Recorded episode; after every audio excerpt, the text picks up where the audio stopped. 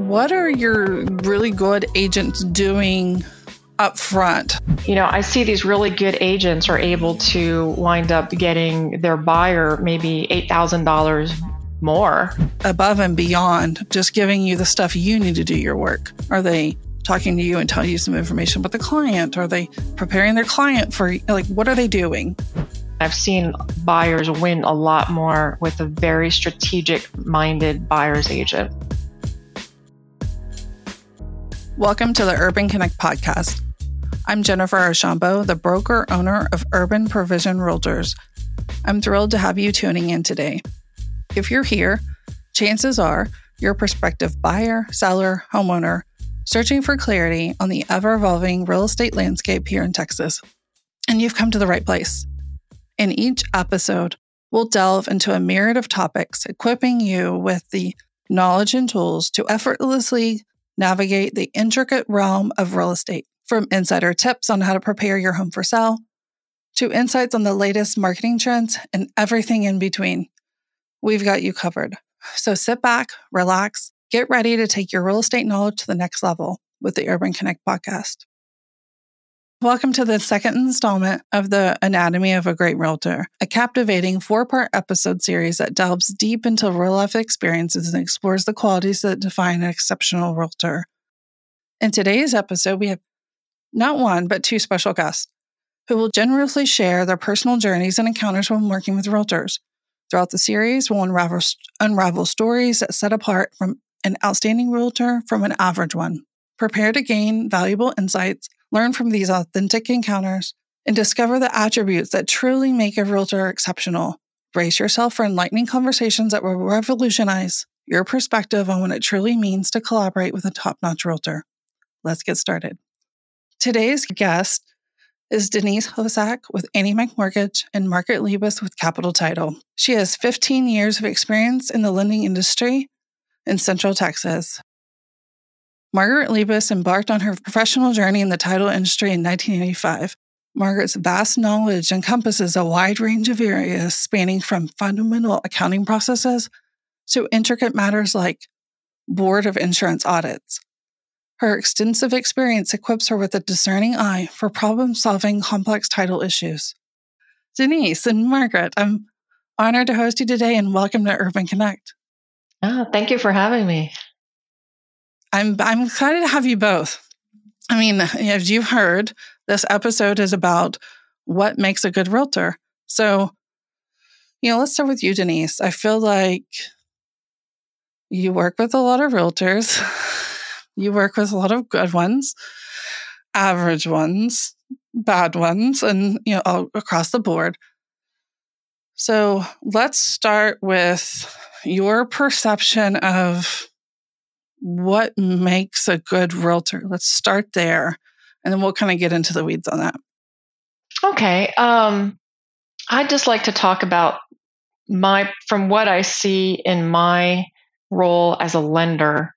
Uh, one of the things that stands out to me uh, is how well an agent writes an offer. I've noticed that the best agents that I work with are extremely strategic in in writing an offer. And what I mean by that is, you know, I, I, get the contract when it's done, and and sometimes the agent will will talk to me when they're making the offer and kind of tell me what what they're doing, which is exciting to me because I like to see that part of it. But either way, I'll get contracts sometimes where I just see an agent fill in the blank. Right here's the offer price. You know, this is their down payment and everything else in that contract the buyer is paying for. Um, in other contracts, I'll notice the realtor will try to negotiate in such a way that the seller is not necessarily obviously seeing everything they're paying for. What I mean by that is instead of just offering a lower price, the agent will strategize, you know, a larger seller credit. But then, in addition to that, they'll go throughout the contract. They may have the seller paying the survey, the seller paying the title policy. Uh, you know, maybe the seller's paying more HOA transfer fees. And, you know, where you have a seller that doesn't want to um, negotiate that much, you know, I see these really good agents are able to wind up getting their buyer maybe $8,000 more just by the way they, they place that. Because the, the psychology is, I guess that seller sees that price that they want and they're not really focused, even though their agent, their, their their listing agent will explain to them, well, you know, you're paying this, this, and this. It's the psychology behind that offer that makes it more attractive to them. Where, and, and, in the end, the buyer is still getting more. And to me, that the psychology that goes into the offers, writing the contracts, the present, you know, the way they're presented, the way they're structured is really interesting. And I've seen buyers win a lot more with a very strategic minded buyer's agent. So, what I'm hearing is I'm hearing that all that thought process that goes in on the front end sets the tone for acceptance and the seller to be in a different mood and a mode. And it's a, almost like a different experience than the agents that are just like, oh, here's a blank, let's fill it in. What client, what do you want to put in your contract? Yeah, and by asking their client what they want, I mean, a lot of people, especially first-time home buyers, they they don't they'll just say, "Okay, I want want this I want a lower price or I want this." Where you know, the buyer's agent knows that there are certain things in that contract that they can check mark for the seller to pay, which will save the buyer thousands. And the buyer doesn't know to ask that. Okay. So, Margaret, um, let's talk from a title perspective. When let's talk high level. So, your best agents, can you define your best agents from and define them and, and separate them apart from your mediocre, the agents that I'm, I'm say contribute to some of the problems in your process? Yeah, the best agents that I work with are the ones that understand and know what the real estate contract says, fills in all of the blanks correctly and understands what that means. The timelines that are running in several different places of a real estate contract. Um, I find that the best real estate agents understand all of that. What happens typically is an agent will email me and ask me questions about what the contract says, what, how many days, um, how do you count the days from the executed date to the five days given in the option period? Do you count the day? And so there's a lot of basic information in a contract that not qualified or not don't agents who don't know what what they're what those terms are saying and, and, and how to do the inform, how to do the counting and the basic information.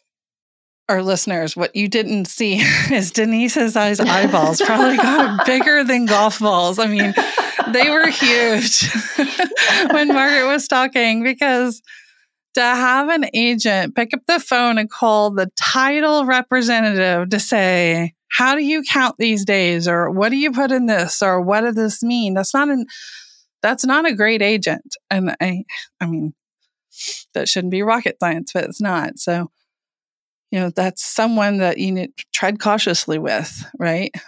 Exactly. And if they're not, if they don't even understand what the contract says, how are they representing you in the way you should be represented by your agent? That's true. I, I, just wanted to add what's what's scarier than that. I mean, the TREC, the Texas Real Estate Commission contract, has only so many pages and addendums, but you know, every uh, production builder for new construction homes has their own contract, and very often they're 40 pages long. And think about all the reading that needs to be done with that. You know, and really, I, have had an agent, this was many years ago. I was one of the builder's preferred lenders. And the agent said to me, Hey, I know you see these contracts all the time. Could you just give me a summary of it so I don't have to read all this? And I just thought, Oh my gosh, that, what you're supposed to be doing, you're supposed to be an advocate. You're supposed, this is your fiduciary responsibility is your client. You need to be reading everything to make sure you understand and your client understands that contract because all that verbiage in there is very different from the Texas contract for you know resale homes all that verbiage is there to protect the builder so that agent really needs to read that carefully with their buyer make sure the buyer understands what they're agreeing to that's true. And you'll find, I, am going to cringe when I say this, but you'll find a buyer's agent says, Oh, you want to buy this new house? Great. The builder will draft the contract, right? But like you said, the agent that starts the process off by understanding how to navigate that tra- contract, fill the blanks out. So it kind of gives the buyer advantage and makes the seller happy, right? And then from the title perspective, knowing what the contract means and knowing the contingencies and knowing those deliveries, right? Because that's how we get in trouble as agents, right? And that's how, you know, title companies are there to dot the I's, cross the T's, to um, facilitate the process, to make sure things are delivered properly. But the agent doesn't start out to, to doesn't know the contract, doesn't know how to fill out the contract. And doesn't know what things mean and how to calculate contingencies, then that, that we're starting off with a problem. Mm-hmm. Agreed. I can't tell you how many contracts I receive that show attachments and the attachments aren't even attached. So there's yeah. just basic information, eh, basic, you know, good habits of completing your whole contract, filling in your executed date, um, not putting the contact information for your clients in the notices section. That's a, a big problem there because all of your timelines have to be delivered by that notices section. If you leave it blank, there is no way you're supposed to notify people for, you know, if you have an objection if you're counting day, you know, if you're counting days and something, you need to file a no- notice to the people and you don't have where you're supposed to give the notice, you're going to end up in a lawsuit. Right. It, could, it could be problematic, is what I'm hearing. Yes. And then the contract. Okay, so Margaret, so we talked about high level, and high level for you is really understanding the contract, understanding explain that, understanding notices. But let's go a layer deeper. So what are you seeing? What are what should a good agent, and I, I say what should a good agent be explaining their to client from a title perspective because I feel, feel like there's a lost art. A lot of agents don't really know anything about what the title company does, nor how to explain some of the processes or what they're paying for and what it covers. So, Talk to me about that a little bit. Title insurance insures a buyer or a lender because there are two policies. One's issued to a lender if you're getting the loan to protect the loan investment, and one's issued to the new buyer, and it's called an owner's title insurance policy. And basically, both lender and buyer are investing a lot of money, maybe the biggest investment they make in their lives and they have no assurance if something goes wrong. And so title insurance gives them an insurance policy in which they can claim on if an heir of a deceased person comes knocking on their door and says, Hey, I never signed off and I'm an owner of this property because my great grandfather left it to the children. I was one of the children. It's, um, it's insurance for the unknown. So if you go out and buy a $500,000 property and then something happens, it prevents you from having to hire an attorney and try to figure out what happened because you have that title policy to claim on with the title insurance underwriter. So, listeners, that's what your agent should be explaining to you when they ask you, do you want to pay the title policy? Do you, I mean, when they, when an agent says to you, how do you want to fill out the contract? Who, what do you want to pay for? Let, us check this box, uncheck the box. Even if they've checked the boxes for you and helped you draft the offer, they should be giving you a, a, a version of what Margaret just said about the title insurance. Because then that agent is knows a little bit about that title side and why we're doing things that we're doing. Jennifer, I I on this subject, I actually have a question, and maybe this should be directed to Margaret. But um, how often are agents reading the title policy? How common is that they re- that they review the title policy when the title company delivers it to the buyer? So, um, Margaret, um, Denise had a really important question, and the question was, um, how many if you had to give me a percentage of time this happens like what what percentage of the time are the agents that you're working with let's say buyers agents are reading the title policy and really digesting it and understanding what's happening what's being you know delivered?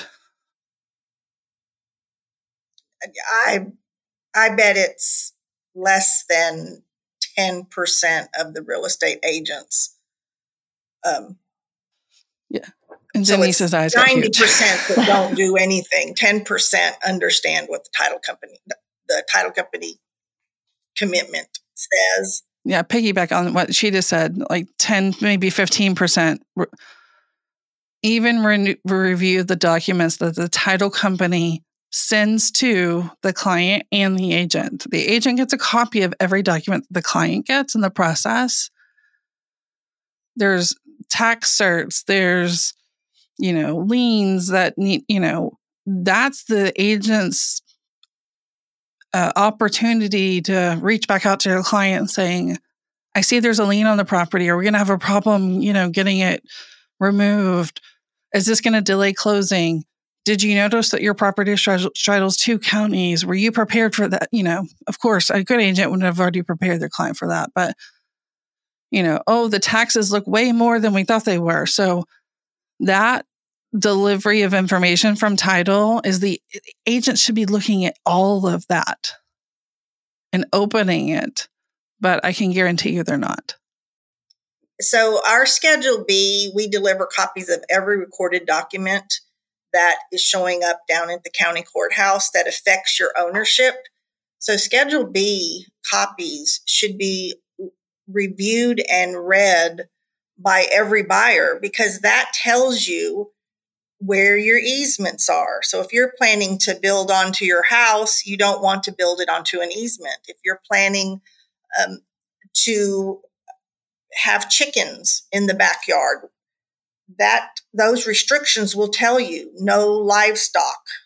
Um, there's so much in the, the Schedule B copies that is vital. And I can't tell you how many times after we send a title commitment and restriction copies out that I get a follow up email from the buyer with their buyers on there that says, well, you don't see anything wrong with these, do you? You know, the ti- I can't tell you whether your buyer is going to want chickens in the backyard or if your buyer is going to want five dogs and the, the neighborhood's restricted to two dogs. Um, that has to come from you and your buyer if that works for what their needs are.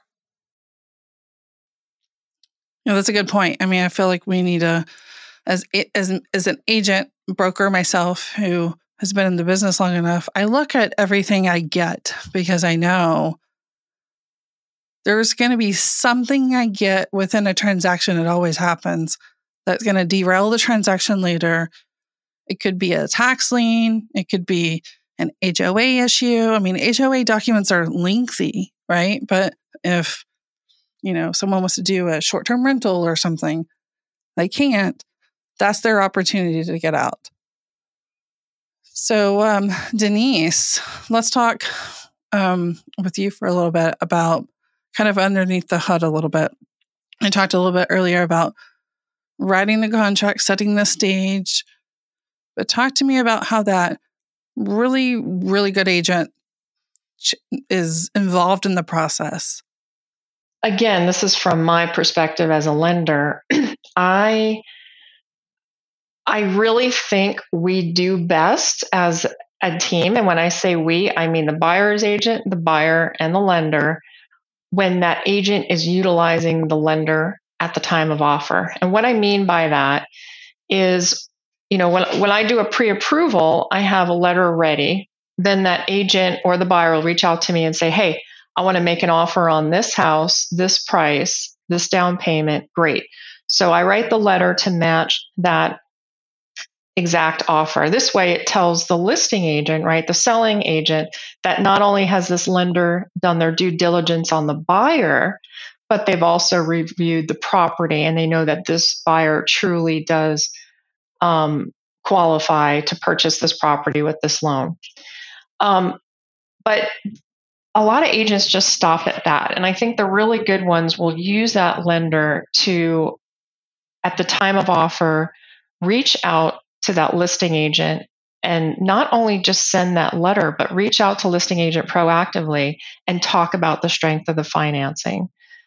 Um, you know, there are times where I've had someone making an offer, and I'll say, okay, you know what? I'm going to go back and run run this through Fannie Mae and Freddie Mac to see if we can get an appraisal waiver. And what that means is, you know, sometimes the on conventional loans, um, we are able to close a mortgage without an appraisal. Well, the advantage to that, to the buyer, then is that we can offer a quick close, or at least just convey that to listing agent. I can pick up the phone and say, "Hey, um, you know, I'm the lender for Mr. and Mrs. Smith. Their realtor is Jennifer Archambeault. I just want to let you know they are very easily approved at this loan amount. You know, excellent credit, W 2 income, great work history. In addition to that, their loan is so financing is so strong and actually it qualifies for an appraisal waiver. So since we don't need an appraisal on this property, if both parties agree, um, we can do a quick closing. And a lot of times the seller may not even be looking to close that quickly, but just by conveying that information, it gives them such a warm fuzzy that if there are several offers on that home, suddenly our offer seems a lot stronger because they feel really good that that buyer's financing is not going to fall through. That's so true. I mean, I feel like if you, it's like setting the stage and and creating that happiness little bubble with the seller makes them want to accept the offer, makes them happier with negotiating through the contract. And um, those that just say, "Oh, here's your offer," and good luck talking to the mortgage lender because you know, I don't know if you can get with them. Hopefully you can and leaving it in the hands of someone else. I think that taking that control is that superior um that superior art that's lost. Yeah, I've had that recently where I was actually kind of frustrated because I've, I've never, it was an agent that I work with locally who, who her, our buyers decided to buy in another city. So she referred another agent. So I reached out, introduced myself, let her know, hey, they're fully approved. You know, when they're ready to make an offer, I'll supply the letter. Please, at that time, forward me the contact information. I'd love to reach out to listing agents. So then when she made the, you know, was ready to make an offer, I said, again, please let me know when the offer goes out. I'd like to send me the listing agent's contact information. And she didn't.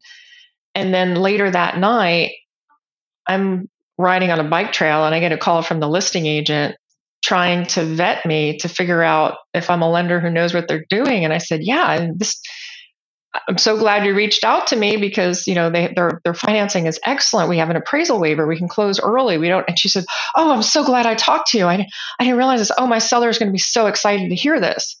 And I thought, well, you know, gosh, I could have just reached out to her. Like this agent even though I conveyed this information, she didn't even convey it to the listing agent. So I just think it's really important for, for the agent to be working with the lender and use that lender to help win that offer.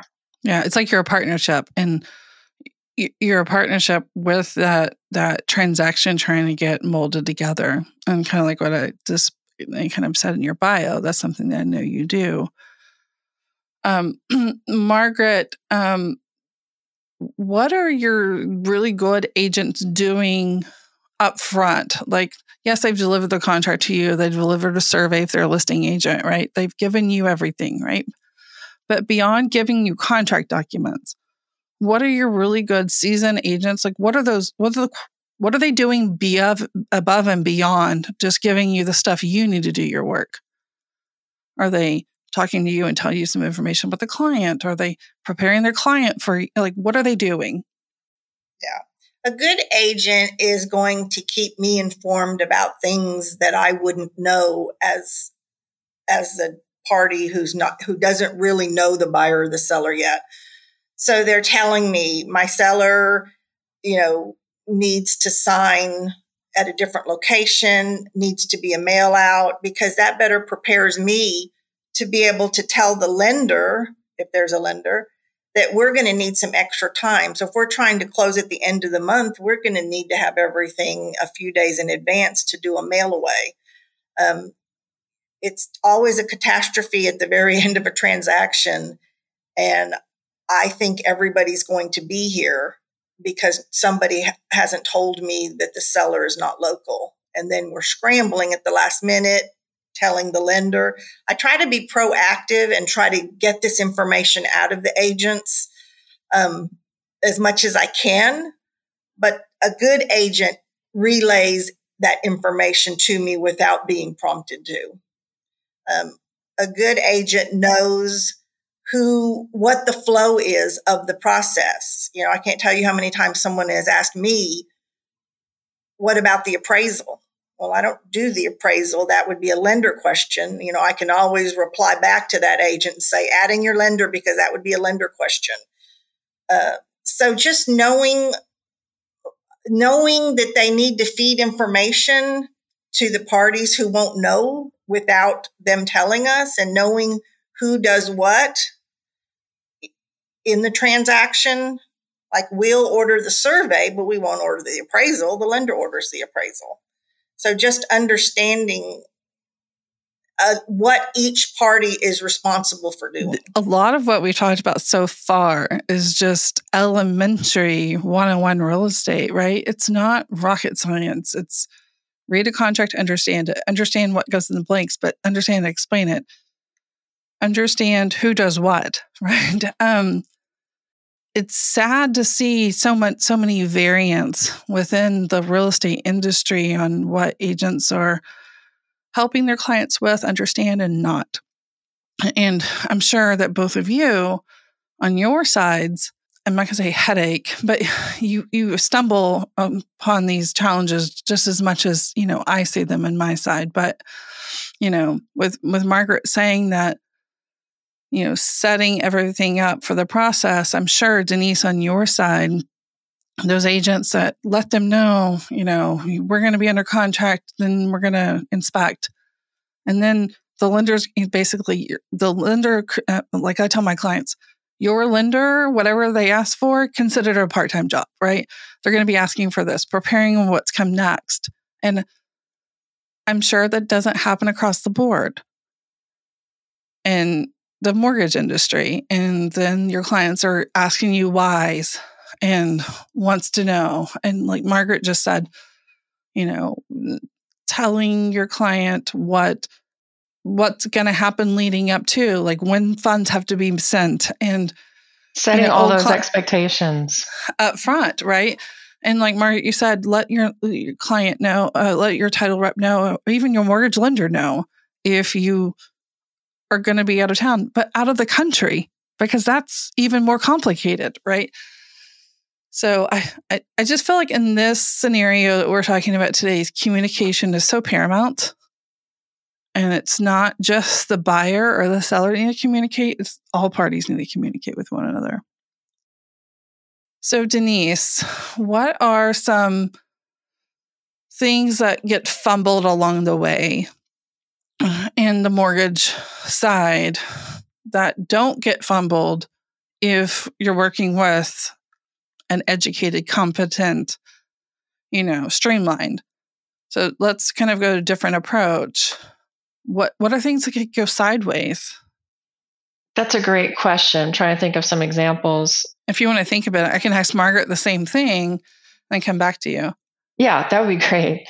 So, Margaret, same question for you. What are some of the things in the title industry that's not you're doing that maybe the agent, because their lack of preparation or their lack of not um, educating their client, completely derails the transaction and it's not because of you anything you did the the it's all because of lack of understanding from the agent's perspective and desire to do the right thing is there anything that you can think of that can be problematic. The if you're representing a buyer and you haven't gotten your buyer qualified for a loan prior to going under contract, that could be a big one. And you wouldn't believe how many agents don't get their buyers qualified with the loan officer prior to going under contract. Um, that's a big one. That's huge. I don't think I've ever huge. had that happen in my career. but it happens. um, I'm sure. You have 38 years of experience of seeing what happens in the title business. So I'm sure you've seen a lot. A number of times I've worked with an agent who represented sellers who didn't they didn't tell me until the very end that the sellers were no longer together and getting a divorce but hadn't filed yet um, that can derail your closing because i've had several that ended up in arguments at the end that made it very shaky trying to get it back together and it's very unfortunate when I've seen this happen when I've been on the other side of it. And I've seen the title representative trying to hold the pieces together just to finish out the process, right? Because it's it's there's another party involved, they're involved. Like nobody gets paid through this transaction until it's done. Buyer doesn't get the house, seller doesn't get paid, no one gets compensated through this, right?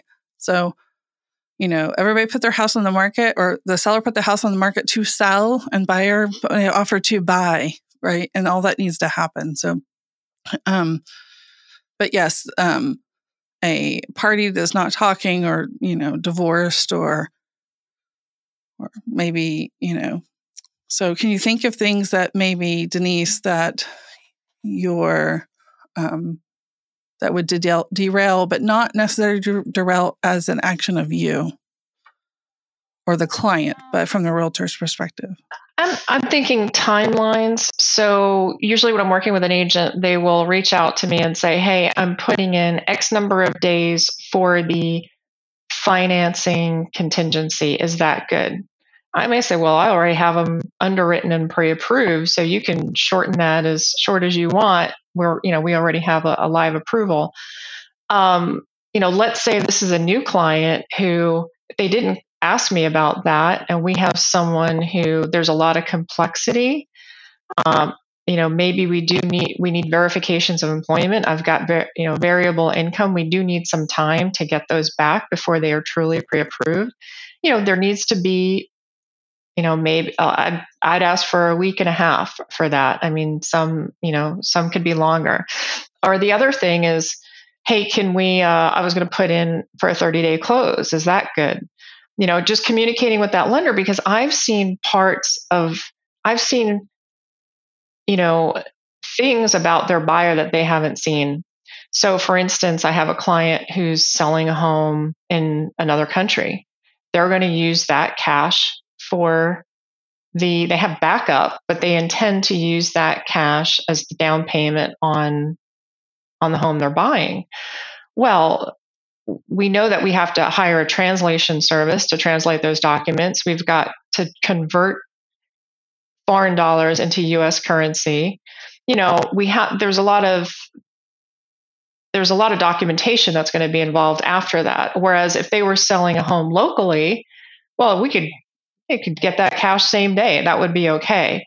But when you're dealing with something international, you know, I said we need to add another week. And that agent was great because that agent was proactive when we had the discussion. But there are, you know, sometimes agents, like I, you know, said before, they're not prop, they're not, they don't have that open line of communication with the lender. And not having that, I mean, you're talking about having a missed closing because there wasn't enough time given to what had to happen between the time the contract was signed and you know and closing day so Margaret Denise was talking about the big highlight for me was um, having um, a, a, buyer who maybe had a home in a foreign country that they needed to sell before closing on their new home here, and that new that home in a foreign country had to sell before they could qualify for their new mortgage loan, right? So talking about timelines of,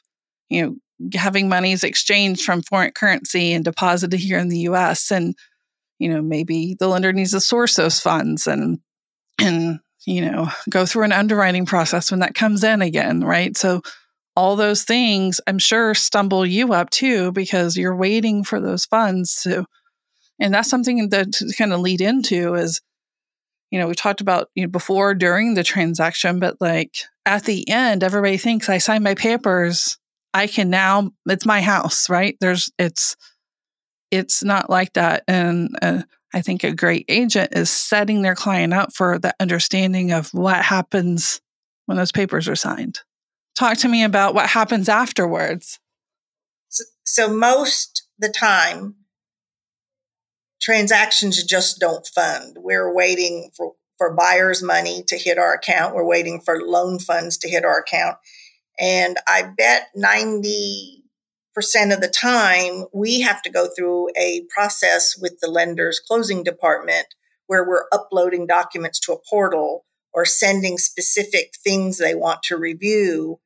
Um, a lot of times, the verification of employment that a lender does right at the last minute, they're having trouble reaching that correct person at the employer's office who has to be the one who verifies employment. So there's a lot of things after you sign that have to happen and gel before we can actually fund the transaction. Um, talking about the foreign funds that you mentioned, if I catch wind that money's coming from somewhere in another country or they want me to wire their proceeds to another country, I always suggest that you have me wire it to a local account first, and then you can transfer it anywhere you want. If you're a buyer, I always suggest sending your funds to a local account in your name and then sending it to, to title because it goes through an exchange rate process when it leaves and comes back to our country. So you never really know what how much money is going to end up at either end of a wire. And then you could be short on your wire here. Yeah, and a, and a good agent would know that, right? Because they've either talked to you about what happens, what would be your, you know, protocol or what do you suggest versus an agent that would say, "Oh, just wire that into the title company." Because exactly. And and a good agent would have asked the questions of their client whether it be a seller or a buyer. You know, at the end of this if you're a seller, the title company is going to ask you where you want your funds to go and have you thought about that? Instead of you know com- coming in at the last minute and going well i want my money to go to my swiss bank account well probably that's not going to happen.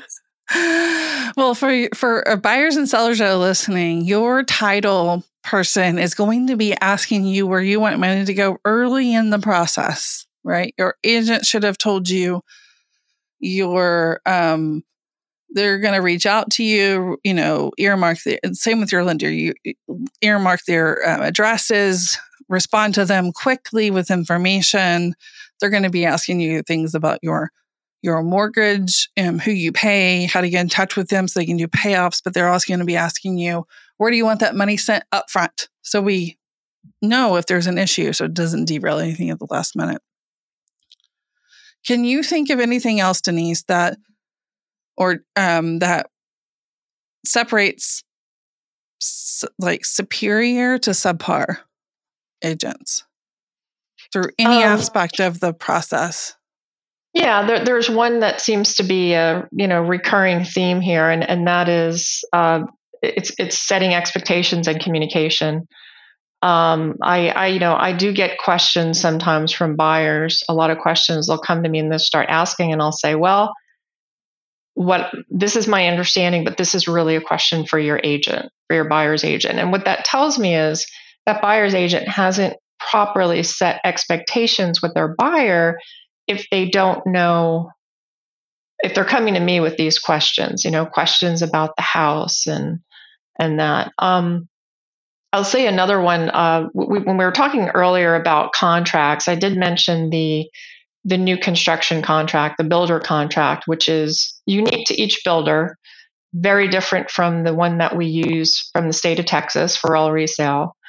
Um, I will say how I, I'm seeing lately how incredibly important it is for buyers to be working with a local experienced agent and, and an agent who's experienced in construction. Because since since covid we've had supply chain issues. Since the interest rates up it's more expensive for builders to float their notes their, their development money. It's expensive. They're cutting corners um, I've seen a lot of issues arise with new construction. The way I see them is, you know, we have a close date. We're ready. We were told, yeah, we're going to close on this date. Great. Us as the lender, we're ready, but the builder's not ready because all these things aren't done or there are issues, and you know, closing gets delayed. Well, when that happens, that buyer needs a very strong advocate um, I've seen them, I've seen buyers get railroaded by builders because they just they don't understand the process. And lately, what I'm seeing is issues that happen during construction that are not addressed. Um, a good buyer's agent will recommend a very good inspector to inspect at each phase of construction to make sure that before those walls go up, there's nothing, there's no cut wires, just live wires hanging out, dangling in, in a wall. You know, these are things that could be life threatening issues later on. Um, those and, are huge safety issues, but yes. Yeah. So, uh, so you know, I, I've I've I've seen several recently where there's mold. You know, uh, when the builder, I mean the uh, the buyer's agent is is really good, and and she's they're doing walkthroughs, you know, prior to closing, and you know they keep going back and they and they saw mold and they addressed it with the builder, and you know the agent said, look, and, and they said, oh, we, we've dealt with it, and they went back and they said, you painted over it. There's there's mold on the ceiling. There is mold you know, in two areas of the house where there was a water leak. And the and there the builder's remedy was to paint over it. So that buyer's agent said mold spores don't die, they go dormant.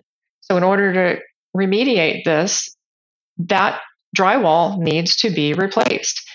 And she put her foot down and had she not, the buyer may have thought that was okay the buyer's agent was very experienced with new construction, understood this stuff, and you know she could have been dealing with significant mold issues a year from now, which could have cost tens of thousands of dollars to remediate at that point. So I will say, just you know, vetting a buyer's agent, I would say maybe ask if you're buying a new construction home, ask that buyer's agent how many buyers they represented for new construction and and and give give examples of how they um, how they could have saved their buyer from having great issues later on, but by things they did proactively during the transaction. I think that would be a, a good way to vet a buyer's agent.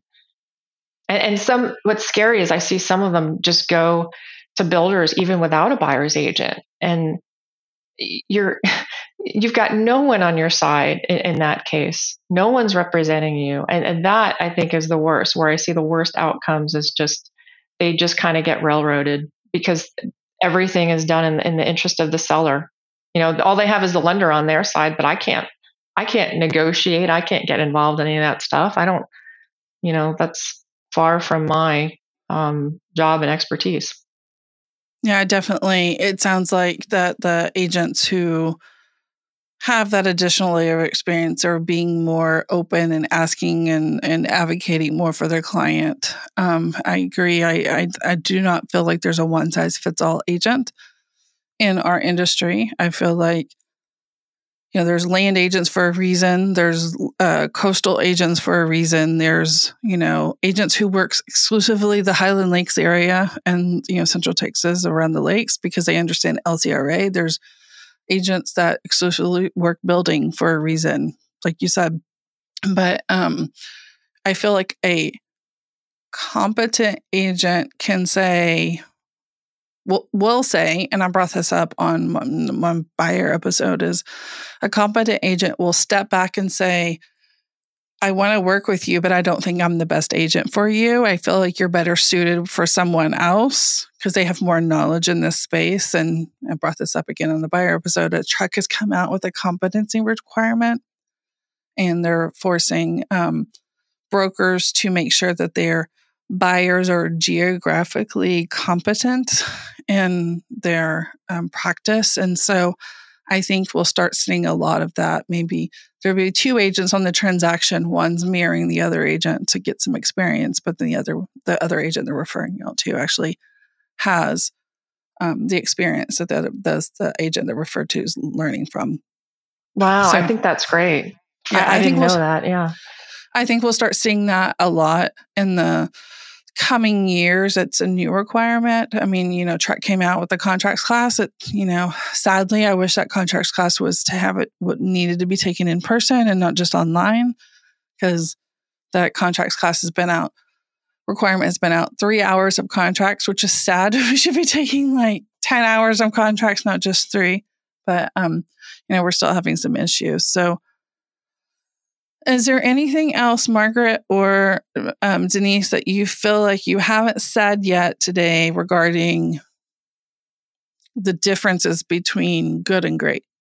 You know, I I just think that a good agent is well rounded in all information. We don't expect you to understand what title does completely, and we don't understand you uh, uh, expect you to understand what a lender or loan officer does, but have a general knowledge, know the contract and the real estate side of it, and then know how to partner with people who are all the end game is to get the closing done. And so if you're partnering with professional people in those other areas and you know what you're doing as an agent, it's going to be a more pleasant experience for your clients and it's going to be a successful closing. I completely agree. I feel like, like you just said, we don't, I don't have to know everything. I just need to partner myself with these other people that know everything to make myself look like I'm really smart. And um, I feel like a lot of agents swing and miss because they could do so much better and take care of their clients a whole lot better. So, this is one of the reasons why I want to do this episode because I want to share with the average consumer who thinks that it's just hiring the best agent possible. But they also need to be aligning with really good professionals like yourselves, right? So, um, Jennifer, I, I, thought of one more thing. Um, sure. Uh, an agent needs to be a very good listener to understand what their clients are looking for, but then help educate their clients on on how to find that. For instance, I've noticed inconsistencies sometimes with what buyers say where, oh, we're having a baby and we need this and you know, we need a bigger space. And then they they were looking at at these condos that had a lot of stairs and they were not they had no yard and they weren't in a good school district. I mean, all these things didn't add up. And I think uh, you know, some agents would just go, Great. Oh, you like this? Yeah, let's go look at this without saying, Okay, well, I heard you say that this is why you're searching for a new home.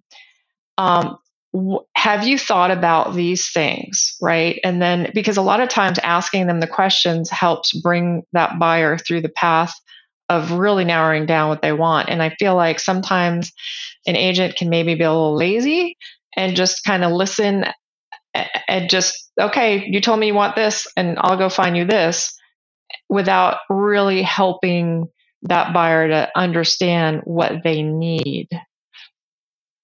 When i was in the mortgage business i could ask a client one question and get sometimes get five or six different answers. It's how you ask the question depends on the answer you get back. So now in real estate, I ask the question, let them answer, and then from there, maybe ask another follow up question to make sure I heard what they said, or maybe they said it right. Maybe they thought they said this, but they said something completely different, right? But like you said, listening is super important, but also follow it to make sure that you know the person who's been saying that whatever they just said understands that that information is being used to move you know them forward in the transaction. And by the way i want full disclosure i totally cheated with that because i actually learned that from you. So i just stole it from you. Because i've seen you do that with people who were um, you know, I mean, it's not. I don't get involved in the houses. I mean, I don't really know what's going on with that. And and you'll kind of explain to me, well, this person, yeah, they said they want this, but I'm going to show them this other house. I think it's more suited for them. See what they say. I have a feeling they're going to fall in love with this. And then and then I get a call later in the day. They want to make an offer on this. I'm like, oh my gosh, you were right. How did you know that? And it's because you you kind of explained to me how you yes how you bring them down that path to ask the right questions, show them the right things, and and get them. And this way, you know, you don't have someone just happy on closing day. They're they're happy next year, five years from now, ten years from now. You know, there's no regrets. They made the right decision, and they had someone help guide them to to help figure out what they wanted and needed. Well, what I find when I when all that happens, when it happens beautifully, right? Like you just, just said, and there, every buyer comes to you and i think this is the the best thing that an agent can do is the buyer comes to a realtor and they say i want x y and z right? And you're like nope you're going to want a b and c because you know i've done this long enough right? And you know same thing happens with Denise. They come to you and they say i want to do this but they don't know everything you have right Margaret, you're a little bit different, right? What you're a mm-hmm. facilitator in the transaction, right? You don't get to, you know, help help them with you can help them with some options, right? You can say, well, do you want a layered title policy to protect you in a different way? I wouldn't think about that, but it's almost like write what buyer you want down. And then I'm going to ask you questions along the way to see do you really, really, really want that? And 95 probably 97% of the time what they say when they come to you from the very first is not what they buy. They buy something polar opposite but they said they demanded they needed that from the very beginning. And it was the agent not changing their mind but really listening to their life and how to make them happy like you said long term. It's not just now it's for future. You're going to have kids are you going to retire here? Or how long are you going to live here? Like it's understanding and listening to the words coming out of their mouth, but then throwing it back at them to ask them those why questions again. So, but yes, I, I, it's a big part of the process, and I don't think enough agents do it as, as often. I feel like the happiest, happiest clients are the ones who have that go through that process. Mm-hmm. They do, and I feel like the clients that I've done that to, it's funny. I used to have them put what they wanted in an envelope, write it down, and then I would pass it back to them at the closing table. and then they would not buy what they said they wanted to buy from the very first instance and they were laughing so i did that you know really early on i haven't done that lately but it was really funny because those two you know i don't know handful of clients that i did that with the next time they remembered me throwing that kind of in, in, their face, kind of at the closing table. And the next time we went looking for houses, they're like, What do you think I should buy? and I'm like, Well, tell me what you want. Right. Instead of them like putting, you know, their feet in the sand and like, you know, saying, No, I, this is what I want. And I think it's different for a seller, right? Because they're they've lived in a house and they're going to be a buyer again they know what they want but it's a little different than buying your first house and not really understand what you want but but yeah I, I i i maybe i should go back to that having everybody put what they want in a in an envelope and then giving it back to them at closing so. But anyway so before we um, close, I love to give a couple um, just tips to take away. And I feel like some of the things that I've said today were setting the climate for success from the very beginning and then keeping a pulse on all aspects of real estate separates the amazing from the mediocre. And then we have to, as an agent, we have to um, educate beyond the contract, but we have to know the contract. And then if you know anything that could potentially derail the transaction, get it out early in the process. Um, share it with the um, the partners you're working with to, to make sure that there's no hiccup along the road. So, um, Denise and Margaret, I want to express my appreciation for generously sharing um, your personal um, experience through this process and your valuable insights. You know, as professionals in the industry, shedding the light on qualities that truly define a good realtor. Your contribution, your contribution is uh, truly invaluable. So I know that this information will be incredibly enlightening and informative to those Texas-based listeners. And so, thank you once again for you know, contributing today and from everything you've kind of given to our community. Thank you. As these two remarkable women have um, undeniably made a strong impression on those listeners today, you might be wondering how to get in touch. To find information on how to connect with Denise and Margaret, be sure to visit the show notes provided within this episode. But before I conclude today, I'd like to give you a glimpse on what to anticipate on our next episode. So get ready for the continuation of Anatomy of a Great Realtor, this four part episode series that delves into the real life experiences, just as we've shared today. And then, third installment, um, prepare to be amazed as I engaged with conversations with an actual seller. So, those valuable insights will offer that comprehensive and well rounded perspective on what truly sets apart a great real estate agent from um, just an average one. So, a heartfelt thank you goes out to all listeners, whether you're tuning in from the comfort of your own home or on the go. I sincerely hope that today's episode of Urban Connect has been informative and valuable to you. If you've enjoyed the show, we kindly ask you to consider hitting the follow or subscribe button. Your support plays a vital role in helping us reach a broader audience and expanding the Urban Connect community. Should you have any questions or comments about today's episode, please do not hesitate to reach out to me directly at jennifer at urbanconnectpodcast.com. I read every email I received, and I am eager to always hear your thoughts, suggestions, and your feedback.